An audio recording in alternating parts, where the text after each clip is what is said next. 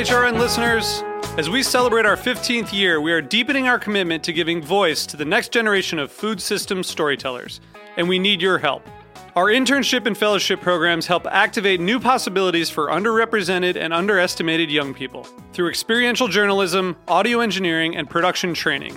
Through these unique programs, HRN helps food equity stewards build essential workforce readiness skills that expand their potential and foster economic mobility. Please consider supporting these critical programs. And with a minimum donation, you can be entered to win a dinner for two at an amazing restaurant in one of eight cities and tickets to a concert at a great venue in one of those cities. We have incredible partners across the country who have donated, as they also share our passion for helping to educate the next generation of food systems storytellers. Check out heritageradionetwork.org slash 15 to donate and enter to win today. That's heritageradionetwork.org slash 15 to donate and enter to win today. And make sure you donate before March 31st. Thank you.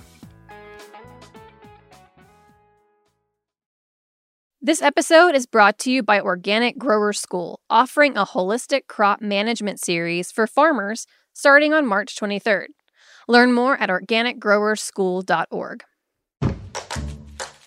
This week on Meat and Three, we continue our trade series with a piquant look at the many faces of the spice trade. From the high price tag of saffron to the ubiquity of chilies and the potential ripple effect that farmer protests in India may have on the global spice market. You know, farmers are, are protesting because they feel like their lives and livelihoods are on the line. You find it in a lot of cured foods like cured meat and Parmesan cheese. Um, you also find it in ripening foods like ripe tomatoes are very high in uh, MSG. So there's sources of it all over the natural world. Tune in to Meat and Three, HRN's weekly food news roundup, wherever you get your podcasts.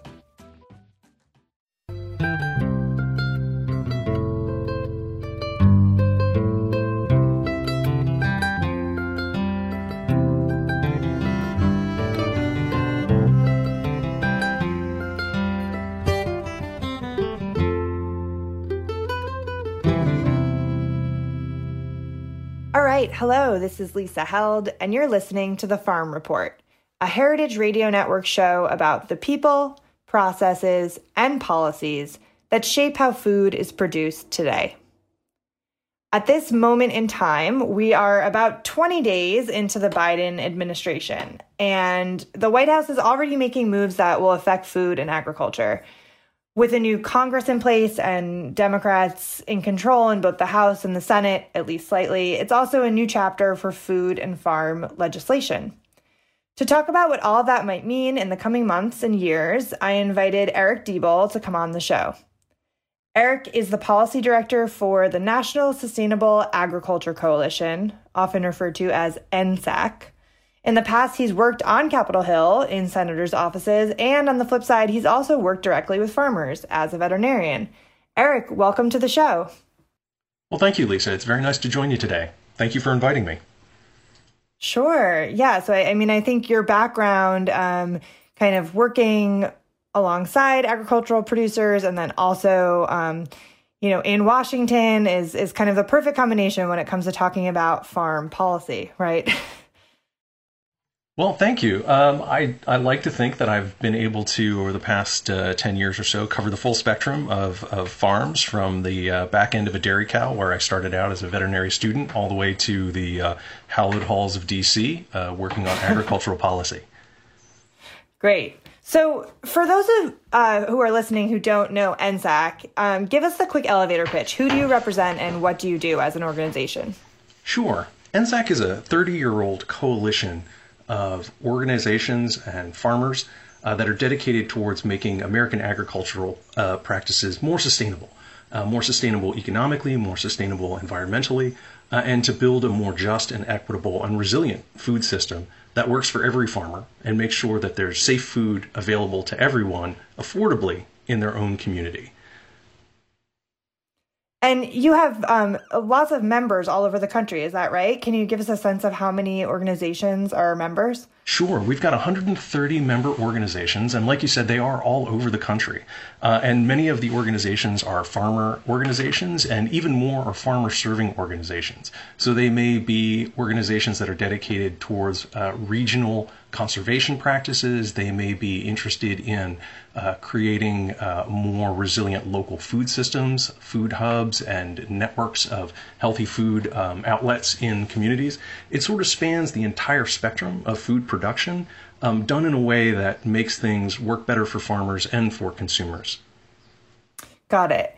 So, one thing I learned last time I spoke with you um, I think it was for a Civil Eats story, was that for for every new administration, NSAC produces a transition document with recommendations for the incoming administration. So, what were NSAC's top priorities for the Biden administration? Can you walk us through the big takeaways from that document?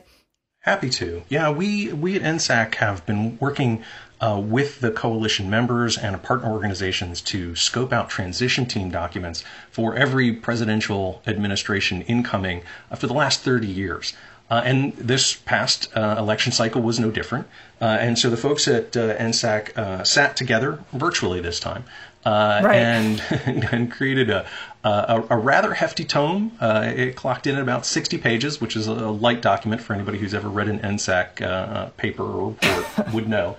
Uh, but it was really dense and filled with some excellent ideas about how the administration, uh, how the Biden Harris administration could hit the ground running and the important issues that they could work on within the first 100 days, not just to accomplish something, but to set the arc of what they would like to see happen in agriculture and food systems over the next four or maybe even eight years. Uh, and so in that document, there were a lot of different recommendations. There were recommendations on how conservation programs that USDA has supported for many years could work better uh, for more farmers and uh, increase the amount of uh, conservation return on federal investments. Uh, there were provisions in there about helping to support farmers uh, that sell directly to consumers through places like farmers markets or through school programs. Uh, and there are lots and lots of different provisions in there, uh, in the transition team documents, uh, around the way in which farmers can be put at the center of climate mitigation and climate change resilience, because we know that that's an issue that every farmer faces wherever they're farming. Uh, and we want to make sure that uh, the Biden Harris administration was prepared to use all of the tools at USDA to put farmers right in the middle of that climate change solution. The other provision uh, provisions that were in the document that I think are really important to mention right at the top are provisions around equity uh, and making sure that uh, USDA uh, addresses some of its long-standing uh, problems and concerns about how it serves BIPOC farmers, tribal communities, um, and and other farmers who have not had the same access uh, to USDA programs over the years, uh, and and our recommendations uh, featured equity uh, uh, at the center uh, of both the recommendations for policies and the way in which USDA could uh, implement existing programs. Got it. So there's a lot here. Um, I want to I want to talk about conservation and, and climate for sure. Um, before we do that, let's let's start with equity. Um, I think you know, there's been a lot of talk about racial equity um, and racial justice with this administration coming in um, for every agency, right, throughout the administration um, and definitely at USDA. And, you know, I want to provide listeners with a little background if they haven't been kind of um, paying attention to this issue, but um, Tom Vilsack is taking the reins at USDA. Well, he hasn't been confirmed yet, um, but it's pretty likely that that will happen very soon. Very likely it will happen very soon, right? Um, yeah. and, you know, um, Vilsack was the agriculture secretary under President Obama, and there's been a lot of great reporting on how he talked about tackling the department's long history of discrimination against black farmers, but didn't do much to actually tackle it. Um, and, you know, now he's been saying he understands that past failure and he intends to make it a top priority this time around. Um, what are you thinking about his commitment and what he can do to really make good on that promise this time? Well, I think it's genuine. Uh, and, and, I think that um, I think that Secretary Vilsack faced some challenges during his first tenure um, both structurally and, and, the degree to which he was permitted to act on uh, some of the equity issues um, that he has been speaking about quite openly uh, and quite publicly uh, as of late. So I, I, believe that his heart is in it. Uh, I've been uh, fortunate to be on a number of calls that he's hosted uh, with uh, lots of farming organizations, and this is always featured quite highly in uh, in what he's chosen to talk about. And I think you saw it again during his confirmation testimony when he uh, you know led with making sure that USDA worked for all farmers, particularly those uh, members uh, of the BIPOC community for whom it had not uh, served uh, particularly well. I'd also say that beyond being earnest in his commitment, he's also speaking about things in a fairly sophisticated way, and, and that might not always come through you know, he, he's not just talking about um, programs that USDA has been um, that have been in place for many years, sometimes decades, uh, that haven't necessarily uh, served uh, black uh, and indigenous and farmers of color particularly well. We tend to think of things like crop insurance and FSA offices and, and NRCS programs. But he's also talking about the way in which climate change could disproportionately impact uh, communities of color uh, and the need to make strategic investments in those communities and in BIPOC farming communities to make sure that those farmers don't get left out of a potential climate change solution. And, and also an additional level of nuance in talking about access to farming and, and the issue of bringing more BIPOC farmers back in to agriculture uh, and making sure that whatever programs or policies that USDA puts in place don't make land prices rise to a level where uh, there it limits farmland access uh, for BIPOC producers or folks that would like to become producers. So I, I, think I think he's earnest and I think he's sophisticated in the way in which he's approaching this problem. Hmm, interesting. Um, another thing I wanted to ask you about is um, legislation on this point. So the Justice for Black Farmers Act um, was introduced by Senators Cory Booker, Elizabeth Warren, and Kirsten Gillibrand. And that re- includes reforms that would affect USDA, among many other programs and um, reforms. I'm I'm curious if NSAC is supporting that bill um, and what you think about its chances of of actually going anywhere. Well, uh, NSAC members uh, did get together and held a special session to uh, consider uh, endorsing the bill, and, and they chose to do so and I think they uh, they made a good decision when they when they made that recommendation. Mm-hmm. It's an important bill, uh, and recognizing that it is unlikely to be uh, implemented as it is currently drafted, I think the most important thing that the bill does is point point a direction uh, for USDA and sort of uh, give the secretary some landmarks and some potential new tools. Um, I'd also say that you know in late breaking news, uh, Senators Warnock, Booker. Um, Lujan and Stabenow uh, yesterday, uh, well, late last night, uh, introduced uh, another bill uh, to address um, farm debt uh, for BIPOC producers. and press is just going out about this today. but at sort of first glance, it looks like another really important bill to address historic discrimination in federal agriculture policy as it relates to lending and credit access. So there's a lot of movement here. Oh, and, forgive me, Patrick Leahy, uh, Senator Patrick Leahy of Vermont, also uh, was an original co-sponsor of the bill. Uh, and, and, so there, you know, there are some developments that are um, shaping up, uh, even as we speak, uh, to try to make sure that USDA and potentially Secretary Vilsack, should he be confirmed, has resources, uh, tools, and the authority that he's going to need in order to make a real difference. Great.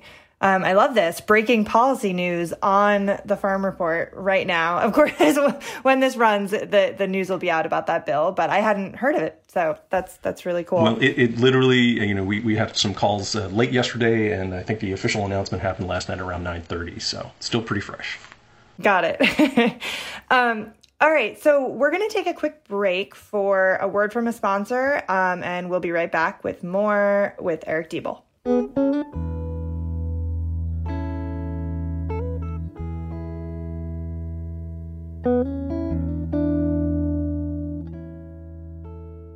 This episode is brought to you by Organic Grower School, offering a holistic crop management series for farmers starting on March 23rd. This holistic crop management curriculum and training opportunity is in partnership with Certified Naturally Grown. Growing a viable farm business is sustained by continuous learning of the land and your products. In this workshop series, growers across southern Appalachia and beyond will gain tools to manage their crop production for whole farm success. Organic Grower School is offering the Holistic Crop Management Training as a six part webinar series. It will include a mixture of videos, resources, and live virtual meetings between March 23rd and April 27th.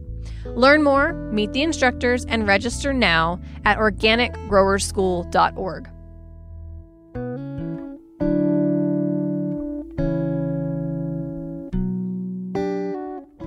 right, we're back. This is Lisa Held. You're listening to the Farm Report on Heritage Radio Network.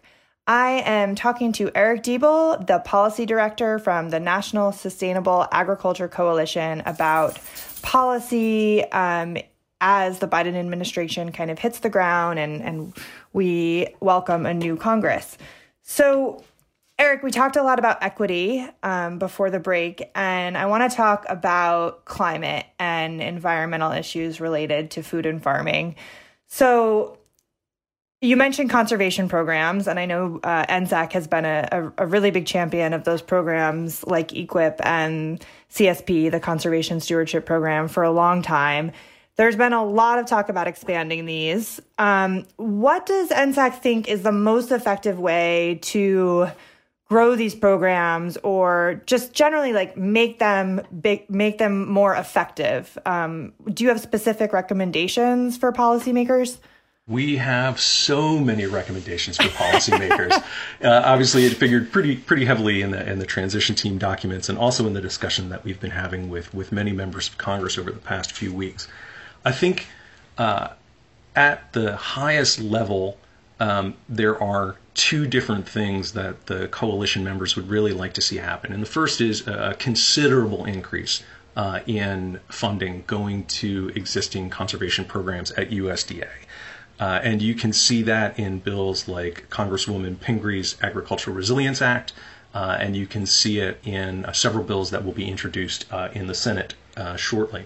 The other thing that I think the coalition members would really like to see is making climate change, carbon sequestration, the reduction of GHGs, uh, and, and, a host of other uh, environmental benefits um, be given additional importance when USDA is both selecting uh, applications uh, for um, you know for conservation uh, programs uh, to make sure that all the investments that they're making um, acknowledge climate change and invest in uh, farmer focused actions that are going to uh, to help mitigate climate change both for that farmer and, and for everybody. Mm. And that makes sense, right? Because I, I mean, for for people who don't know that these programs support a wide range of practices, and so you know it could be something like building a fence that makes your operation more um, uh, efficient, or or it could be um, a hoop house, or but but you're saying kind of weighting the different practices um, that actually have climate impacts a little more significantly. Precisely. So if you imagine if you're going to build a fence to, to keep cattle away from a stream, that's really important and making sure to you know to, to preserve that water quality. If you're putting that fence in to keep your cattle out of a stream, but also because you're instituting uh, intensive rotational grazing uh, and switching to a pasture based system, that has some pretty profound positive impacts on climate change. And so that should get, you know, both additional consideration for funding by USDA as well as maybe more money to help you incentivize even greater adoption of that practice. Right. So are you seeing any um, any sort of movement on these two areas in terms of increased funding and also this this kind of um, prioritizing practices? Do you expect um, that these recommendations will be taken up, or, or what are you thinking on that front? Well, not, not to jump too far ahead, because we're in the middle of one reconciliation process right now to deal with the coronavirus response. But we expect that if not the next bill, the bill after that will be a rather large reconciliation package around climate change. Uh, the Biden Harris administration has been very public uh, about the need to put climate change at the center of all federal policies. And so we expect that uh, we'll see a lot of increases for uh, conservation oriented programs that address climate change directly in that bill. At least that's the hope of the coalition for sure. And it's not just the next reconciliation package that we're looking at. You know, if the administration is going to make real investments in climate change mitigation and resilience and adaptation, they're going to need to invest in agriculture in the same way that it looks like they're going to invest in energy production or transportation. Um, farmers have uh, the unique ability to go below zero. Uh, you know, a, a, farmer with the right tools and the right incentive structure uh, can farm in a way that's not just carbon neutral but carbon negative. And very few other sectors of the economy is that possible. So it's really important to make sure that farmers get a chance to uh, to participate in these solutions and really that the the investment is there. Got it. Okay.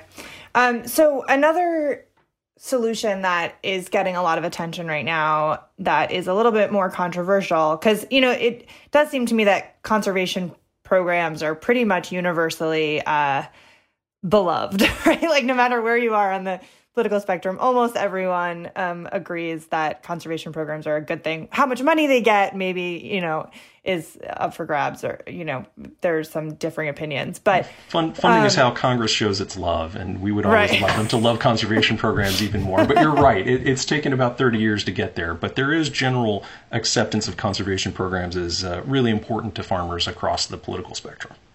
Right, right. Um, so, and carbon markets, not so much. So there's there's a lot of controversy around the idea of carbon markets. Um, a lot of the big agriculture companies and organizations support it.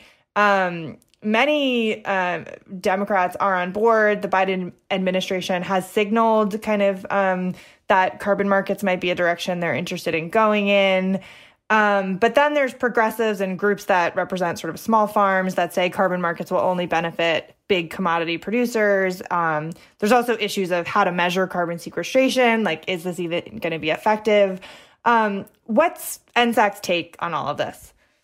Well, you know, within a coalition, it's hard to achieve unanimity across the board, but we come pretty close when it comes to carbon markets. And I think the folks in the coalition approach them with deep skepticism. I think a lot of the things that you brought up at, at uh, in your question are questions and concerns that NSAC members have. There are concerns that any financialization of carbon sequestration on farms is going to disproportionately uh, improve or uh, sort of compensate uh, the largest uh, farms uh, which could potentially increase the pressure to uh, consolidate and concentrate further in agriculture. Uh, there is the real question about how do we measure uh, carbon sequestration, uh, particularly over the long term, because you want to make sure that any of the investments um, that people are are buying, any potential offsets, would be durable offsets. And that's challenge because you know farming is different in different places with different soils and different climates and different crops, and you need to account for all of that. And also, um, there is a, a real concern that if you only invest for carbon, then all you get is carbon sequestration. And you lose all of the other benefits, which you mentioned previously, things like air quality, uh, uh, water quality and water quantity, um, wildlife habitat, um, you know, you, you, lose all of those uh, additional benefits that existing conservation programs uh, can bring forward.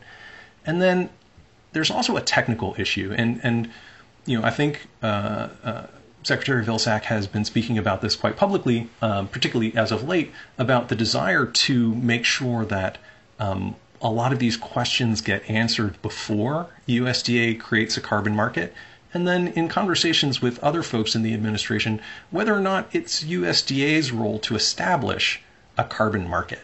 Um, if, you know, as we have heard, the Biden Harris administration is going to make climate change a, a defining element of their administration, then it's also going to need to be something that happens at energy and transportation, as well as agriculture, and actually, quite frankly, across uh, all of the departments within government. And so then the question becomes can USDA um, fit whatever program they would design into this broader context and the need to really have an integrated solution rather than an ad hoc carbon market for farmers. And you know, I think it's important for listeners to understand this is not the first time uh, that we've had a carbon market in this country. Uh, and, you know, California's had a carbon market for decades.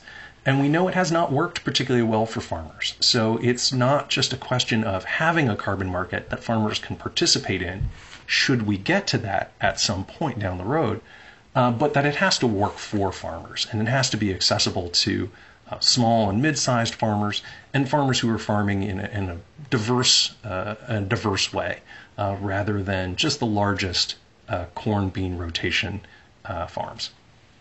Yeah, yeah, that makes a lot of sense.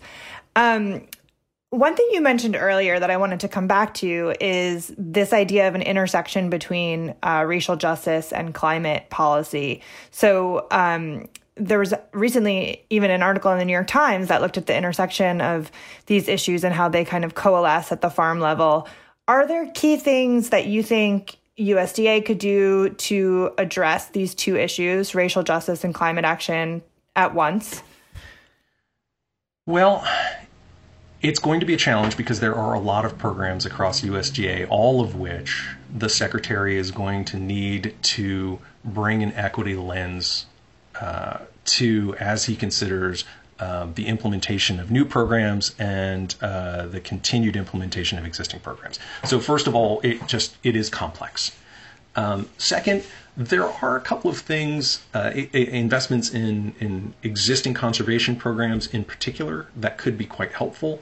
Um, it is uh, no surprise to anybody who's read some of NSAC's voluminous uh, reports on uh, conservation practice uh, standards and conservation program participation that USDA has done a terrible job of helping BIPOC farmers participate in conservation programs. Um, their you know additional incentives are always helpful, but so is targeted outreach and genuine efforts to build relationships with BIPOC producers and BIPOC serving organizations. And I think that that USDA uh, could do a great deal here with some targeted outreach, um, some targeted investment. I mean, there are places in uh, the Black Belt uh, where there are no participating CSP producers and and that is uh, you know there are no farmers um, of color that are participating in in conservation stewardship uh, program in in big sections of the country, and and that's that's wrong, right? We we know that USDA can do a better job of helping farmers um, adopt conservation programs and practices and and be paid for it, uh, and that's going to take some work uh, at the national level, but also within the state offices. So as USDA looks to restaff after four years of um, erosion of capacity, let's call it charitably, um, looking, looking to restaff those offices uh, with people who are excited about going out and serving every farmer in their community. That's going to be key to making sure that there's greater opportunity and greater adoption of existing programs. Yeah, I, I, think it's great that you mentioned the, the restaffing aspect too, because um, I think it's important that people understand a lot of these agencies, including the USDA, have been so understaffed. So there's this this curve of it's like what what are the agencies going to do in the first hundred days? It's like a lot of them are just trying to get people in those jobs at this point, right? So there's, it's, there's going to be a wait uh, yeah. on some of these things. it's it's hard to do good work without people, and um, by by intention and uh, occasionally by um, just sheer apathy, uh, the previous administration um, really, really uh, eroded the number of um, staff that are there to serve farmers, and I think farmers have been really poorly served by that. And you know, I think we saw this with the relocation of the Economic Research Service and NIFA uh, to Kansas City, which caused you know a, a loss of about 75 percent of their employees um, all the way through uh, the fact that there are just not enough staff in places like NRCS that are absolutely essential uh, for making sure that farmers can get um, the information that they need, that they can get folks to do the farm visits that are required to participate in programs. Uh, and uh, you know, it, it's it's all the way from the point where the farmer walks into a USDA office to the research that farmers are going to rely on for the next 30, 40, 50 years. That entire continuum across USDA doesn't have enough people in it. And I, I know that the administration is prioritizing um, restaffing Uh, you know, they're using uh, the direct author- uh, direct hire authorities that they have to get people in as quickly as they can, uh, and they're looking at uh, recruiting from lots of different communities and lots of different places they might not have looked before, in an effort to get good people into those seats as quickly as they can. Hmm. Absolutely. Um, okay, last topic. Um, briefly, we're going to go through this massive thing, which is um, the child nutrition reauthorization. Uh, no one knows about this. Basically, no one thinks about it except for me and you, maybe. But um, I love CNR. so, so NSAC has has been focused on this for for a while now. Can you just briefly briefly explain what it is and why that's true, given that you're an agricultural organization? Sure. So the Child Nutrition Reauthorization, often called CNR, is uh, an interesting bill. And like the Farm Bill, it's supposed to pass every five years. And it's supposed to inform all child nutrition programs across the country in the same way that the Farm Bill affects all farming programs across the country. And CNR is uh, a, a bill that um, directs federal spending on things like the school meal programs, the child and adult care feeding programs, uh, and, and, a variety of uh, WIC uh, programs are in there as well. And so uh, it, it is an essential bill to make sure that nutrition is available and nutrition support is available to the most vulnerable people in, in our country, um, kids uh, in particular. Now, why it matters to NSAC, um, beyond the fact that it's really important to make sure that everybody is well fed and well taken care of, um, those people generally eat food. Uh, and, and NSAC is in the business of supporting sus, uh, sustainable farmers who often grow food um, for for these for these children and for these families. And so, uh, where sustainable local and regional food systems intersect with these programs through things like farm to school and procurement for institutions, uh, schools, universities, and, and, and, governments, and those sorts of places. Uh, that's a place where NSAC wants to make sure and has worked for a long time to lift up uh, the farmers who want to sell into those uh, into those supply chains and to support those programs. And and beyond that, it's not always child nutrition reauthorization, but some components of it are. Um, there's the ability for uh, low income individuals to go to farmers markets and buy directly from farmers with uh, some additional uh, double up food bucks or money that may come to them through the GusNIP program um, so that farmers markets are better able to support uh, low income families. Uh, and, and that's another series of programs, again, some in CNR and some in the Farm Bill. Uh, that NSAC has uh, you know promoted and supported for for many years that that really help um, farmers serve um, the people who need the help in their own community, and we think those programs uh, are great. Okay, and so CNR at this point is um, now six years late. I think it technically should have been done in, in 2015. Yeah. So um, now that we've got a new Congress, do you expect any movement on CNR? I'm going to say no.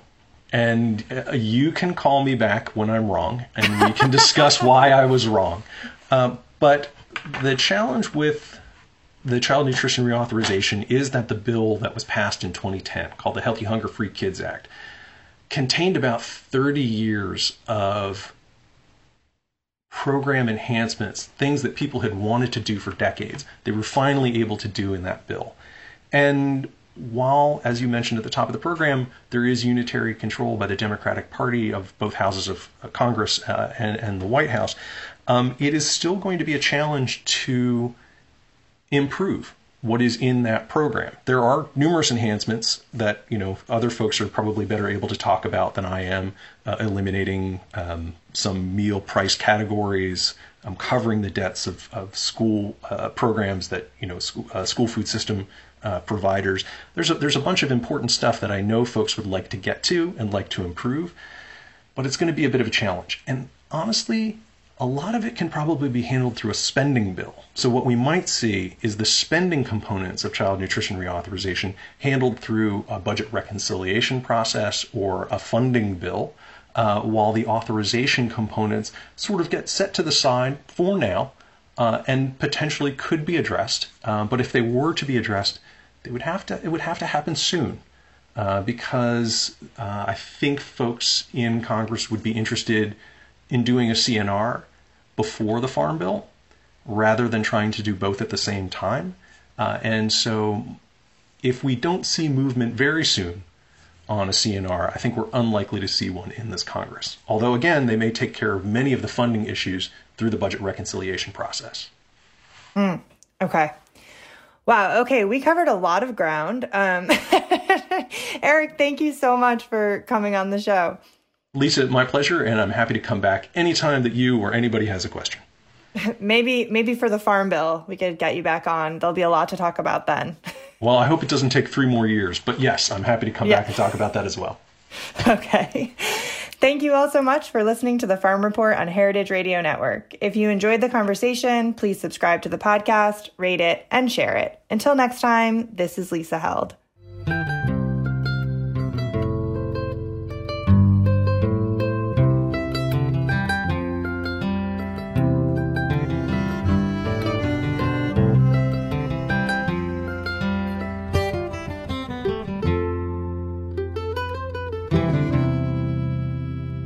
The Farm Report is powered by Simplecast. Thanks for listening to Heritage Radio Network, food radio supported by you. For our freshest content, subscribe to our newsletter. Just enter your email at the bottom of our website, heritageradionetwork.org. Connect with us on Instagram and Twitter at heritage underscore radio. You can also find us at facebook.com slash heritage radio network. Heritage Radio Network is a nonprofit organization driving conversations to make the world a better, fairer, more delicious place.